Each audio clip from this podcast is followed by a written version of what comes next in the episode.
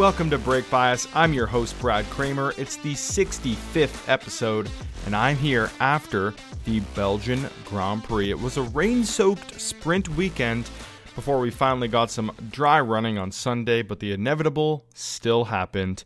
But before we get to that, first a quick reminder check out the link tree in the description with links to all the platforms you can find this podcast. It's like my YouTube channel, my Brake Bias Twitter, my TikTok that I will be getting up and running this summer break. It also has my email address if you'd like to contact me, as well as my personal Twitter, Instagram, and LinkedIn. Now let's review the action around Spa Francorchamps. Well, of course, it was another dominant weekend for Max Verstappen. But before I get into my normal recap, going through uh, the teams one by one, there is some off track news that I want to cover first. Um, with the, I guess, anticipating the rain that did eventually come this weekend, uh, it kind of prompted the drivers to put pressure on, uh, you know, the sport, FIA and F1, to cancel a race if the conditions got too treacherous. Um, and I must say, maybe it was because the weekend overall was was pretty clean in terms of incidents. I feel like race control did nail the delays um, in start procedures and everything. So I just wanted to start off the recap by giving them some props because I feel like you know they get all the criticism when things are wrong. They never get any of the credit when they do things well. Also. Um, the big kind of, I shouldn't say the big talking point, but a big talking point is the uh, tire blankets that were going to be banned for next season. That has actually been postponed um, for at least another year. So we might not be seeing drivers on ice basically at the beginning of, uh, or uh, after their pit stops, I should say, uh, come next year. That was in the works um, and is no more. So now I will get into, I guess, the team that dominated the weekend, and that's Red Bull. Um, Max started it off by taking a five place grid penalty for a new gearbox, but it didn't matter. He was incredible this weekend, barring a bit of a shaky Q2 and, and SQ3, I, I might add. Um, he was very close to getting eliminated in Q2. I, I was actually pretty upset that the bottom five in that session couldn't make Max pay for his, his poor execution squeezing by in 10th. I mean, if that was Perez, it feels like Perez wouldn't have been out there. So Max get a, gets a bit of luck there. Um, but then in Q3, of course, goes quickest by eight tenths. So just really does show that it was obviously a lack of execution. Either way, probably wouldn't have mattered because he won by 22 seconds on Sunday. He was clearly having fun out there. Once he got through Sainz, Piastri easily because of their squabble, then took a bit to get past Hamilton and Leclerc. And by lap 17 on the new tires, he gets past his teammate as well. Um, we were treated to some pretty comical radio messages between Max and his engineer, Gianpiero Lambiase. GP trying to tell him to nurse his tires a bit more when he puts on the new softs, and Max felt like pushing for a three stop uh, for pit stop training because that's just the type of margin that he has over Checo at the moment.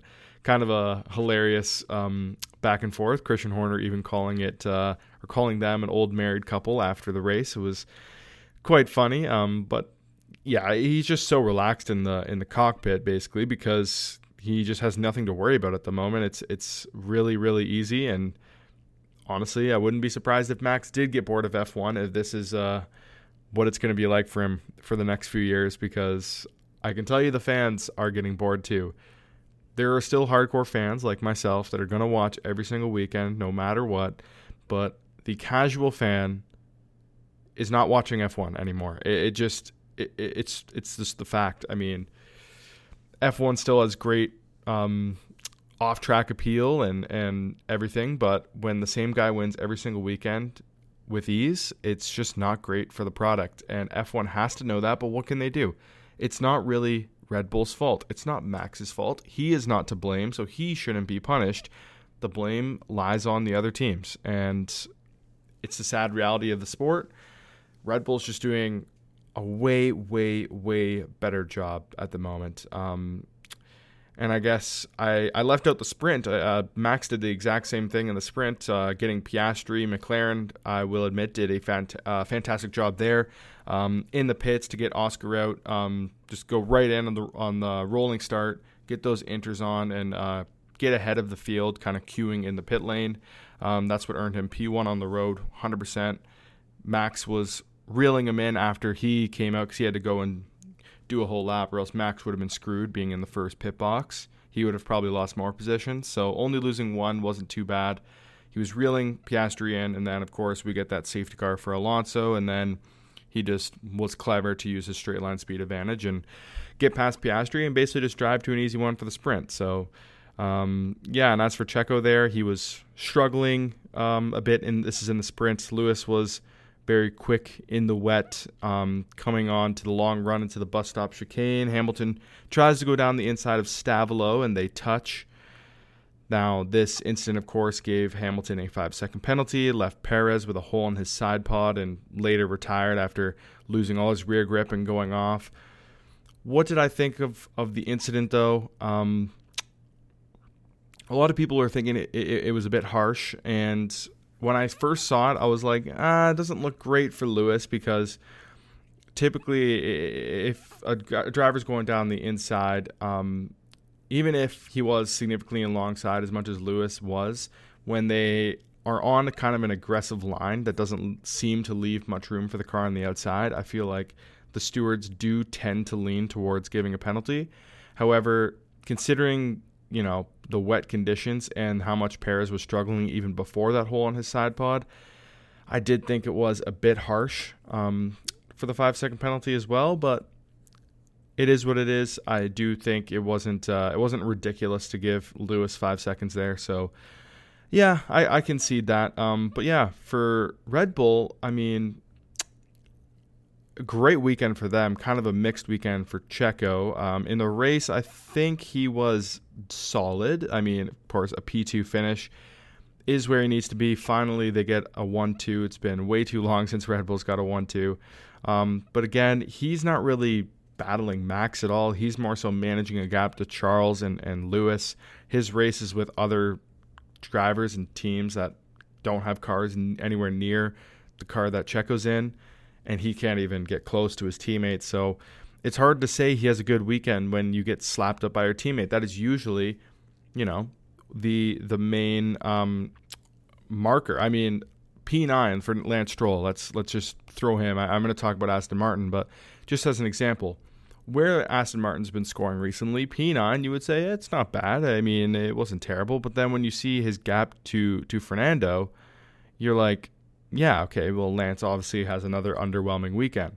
So we can't just say that Perez had a great weekend because look at what his teammate just did to him. It, it's again underwhelming, um, but at the end of the day, Max is a different beast. So getting close to him is a lot harder than other teammates. But anyway, yeah, mixed weekend from Checo, as I said, because um, Red Bull was just miles clear, miles clear of the field. So P2 should be the minimum. Because um, the next closest team to Red Bull this weekend, I would say appeared to be Ferrari. I mean, Charles uh, P2 in qualifying, inherited pole position.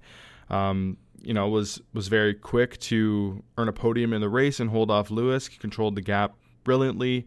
I actually voted him for driver of the day, although I do think Max probably did deserve it. I just I don't know. I, I don't really ever.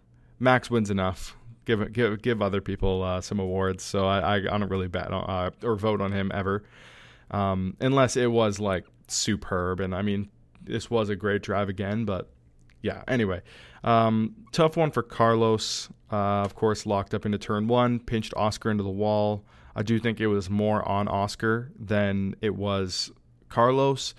Um, you know, it probably should have ended both of their races instantly. Uh, I was I, I was worried for Lewis, who is the third car on the outside there, because of course I am a fan of Lewis. Um, and I thought that that was going to end in tears for the three of them, but it only gave damage to uh, the two of them, Carlos and Oscar.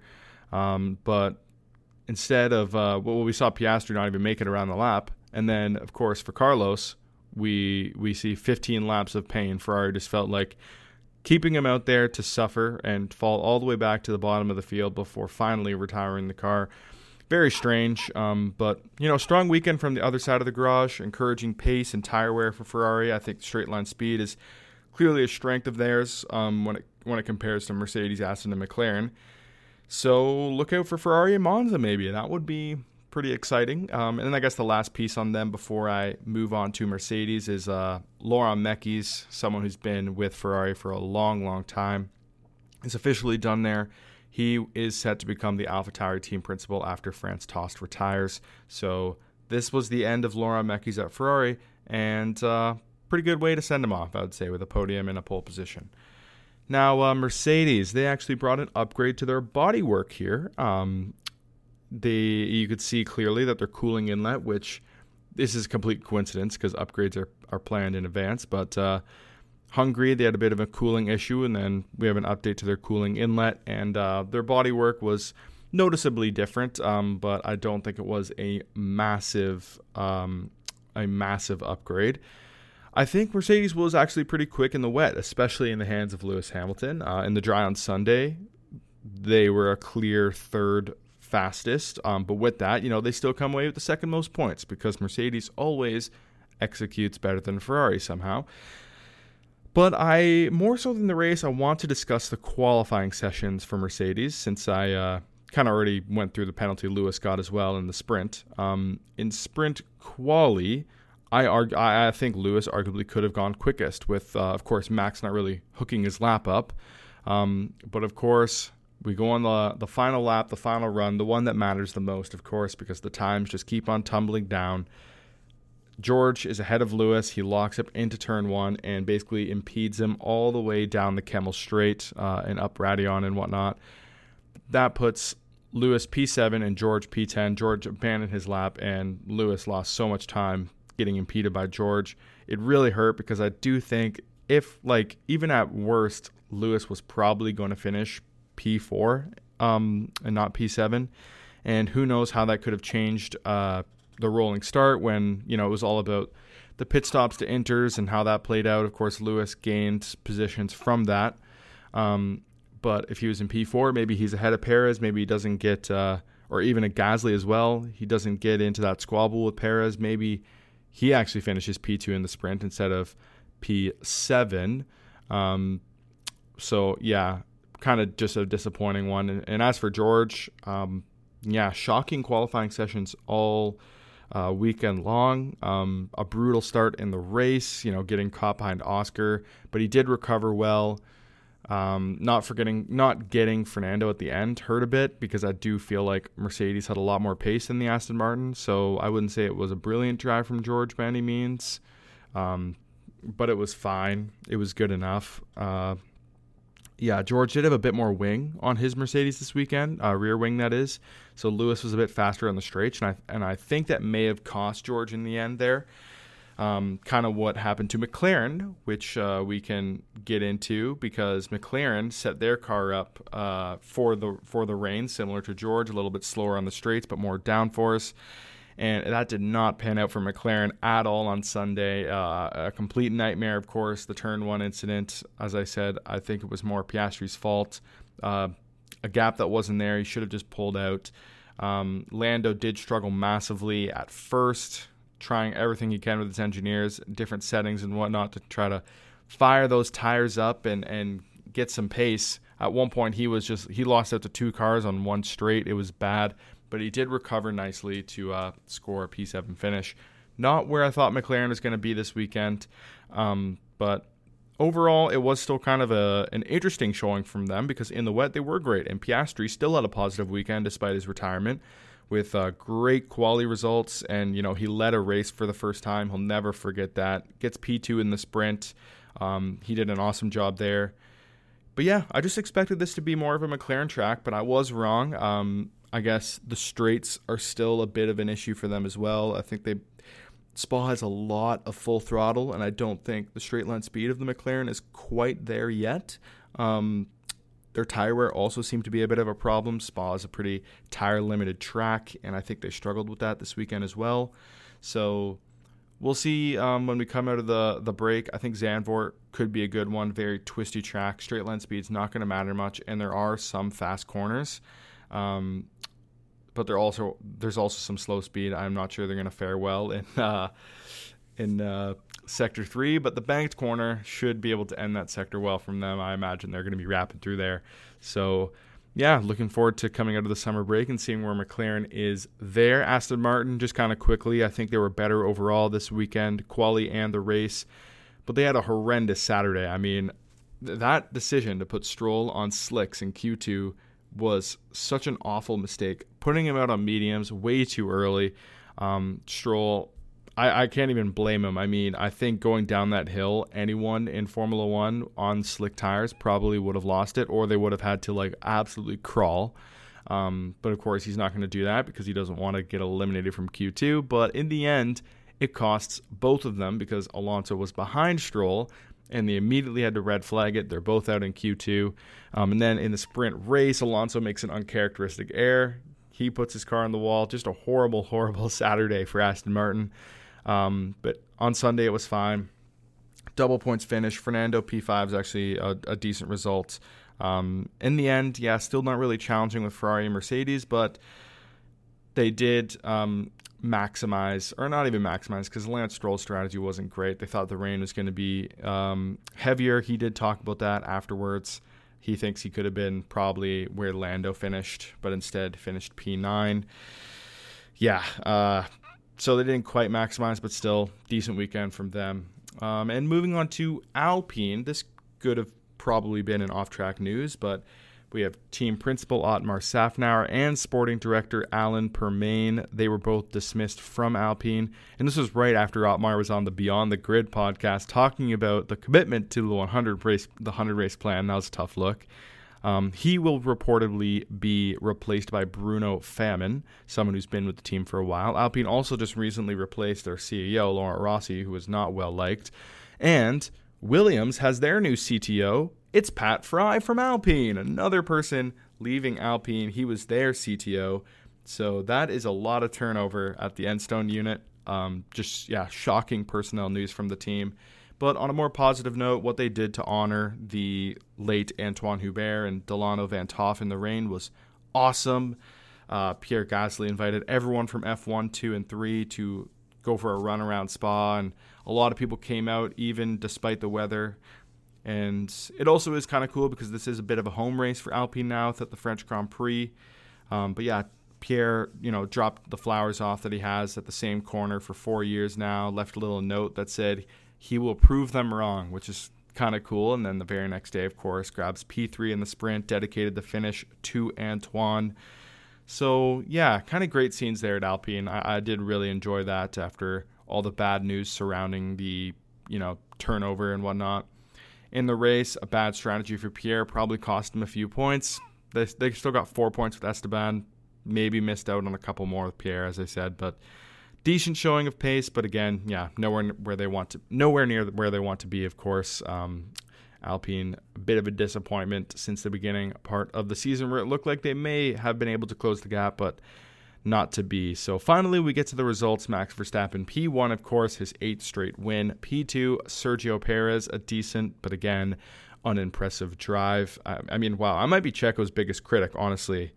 Sheesh. Like, I think I need to give this guy a break, but. Uh, yeah, he, he needs to do more to impress me, I guess. P3, Charles Leclerc was rather quick here, to be honest, all weekend, I think. P4, Lewis Hamilton basically finished where he, you know, would have started had it not been for Max's penalty. Fernando Alonso was P5, slightly more encouraging for Aston this weekend, as said previously, followed by George Russell in P6. Then Lando in P7, tough day for him in McLaren, but decent recovery.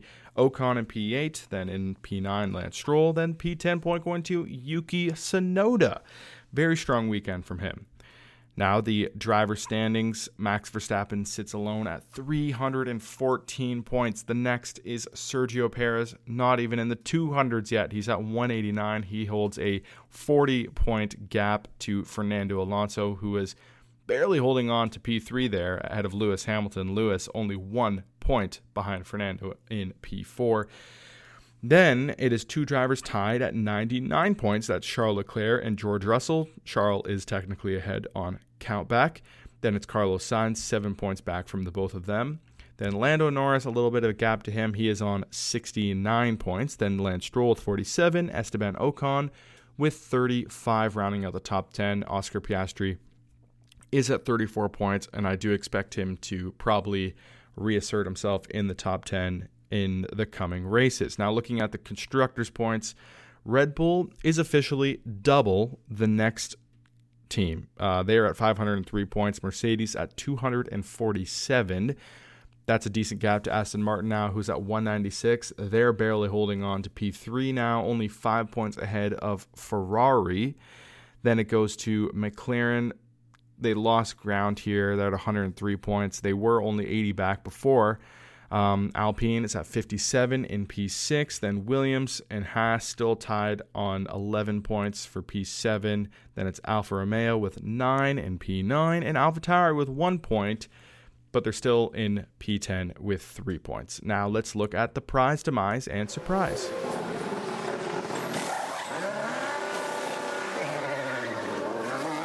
Well, I thought hard about the prize more than the other two, um, to be honest. I'm giving the prize to Yuki Tsunoda because I think I couldn't give it to any team besides just Red Bull, but I mean, Red Bull doesn't have that much to gain anymore. So it's hard for me to give them prizes. I really thought about just giving it to Max Verstappen. Um, I thought about giving it to Charles Leclerc, but I try to look at the bigger picture with each result. And I think Tsunoda um, was better than Ricciardo. All um, he, he did a great drive all weekend long, was better than Ricciardo. And of course, that means a lot for his career to stay on top of Daniel. So I think he probably won the most from the weekend. So that's why he gets the prize. Uh, as for the demise, I thought about this one too, and I think it's McLaren. Um, they just, I think overall were, had just a bit of a scrappy weekend. I expected a lot more from them. I could have put them in the surprise, to be honest. Um, but I, I didn't really have anything better for Demise either, so I think I had to give it to them to only come away with. They, they actually scored more points in the sprint than they did in the race, which I think is kind of um, why I had, think I had to give them Demise. Just not a lot of points. I think there's still a lot of races left, but they should be aiming at catching Ferrari and Aston Martin, in my opinion. And this was not the type of weekend that they needed, especially on a sprint where more points were on the table. So yeah, the demise I think just has to go to them. And then surprise was Williams. I don't really have an exciting one here, but uh, I didn't really talk about Williams in the recap. So just quickly, I, I really thought they were going to be a lot better here with so much of the laps at, at full throttle, and they have this slippery car. But I think the tire wear just really, really killed them. They're not great on their tires, and Spa just chewed through them this weekend that's kind of how I felt because Albon was making great moves at the start. I'm like, man, is this guy seriously going to like overtake himself into like a P7 finish? And then he completely fell apart just because they had to do more pit stops than everyone. Um, and at one point, I thought Sargeant was looking good, and then his tires completely fell off, and then he was absolutely nowhere. Um, bit of a tough weekend from him as well. So I'm just surprised Williams uh, didn't do better, I guess. So that's that. And then instead of the championship segment, I'm going to just go straight into Brad's bets since it's going to be a while since we do another race preview. So let's just review my picks. That's all. We're not obviously giving out any more. Um, this week I had Alex Albon points finish, Lando Norris podium, and Max hat trick. Those were all no's. So not a great weekend for me, but I did give out two winners. That was over eight seconds winning uh, margin in the race. That was plus 175, so that was a really good one. That, of course, cashed. And then over 0.25 quality margin. Was it ever? Eight tenths. So, yes, that one easily cashed. And then in my long shot of Alpine double DNF, which honestly, I basically said I didn't really believe in myself. That did not hit, of course. So, those are my picks. Two out of six this weekend, if you include the long shot. Not great stuff. So apologies, but I did give out one plus 75, 175 winner, and that was actually the biggest long shot of them all. So if you hit that one, you probably kind of made it up. So, guys, that's going to do it. A short one um, for episode 65 of Brake Bias. I'm your host, Brad Kramer. I will be taking a week off for the summer break, uh, enjoying a long weekend with the family, so I will not be back next week. But I will be back with episode 66 in a couple weeks for the summer break recap. That one's always fun, and I'm looking forward to uh, my week off and then coming back recharged. So, yeah, goodbye.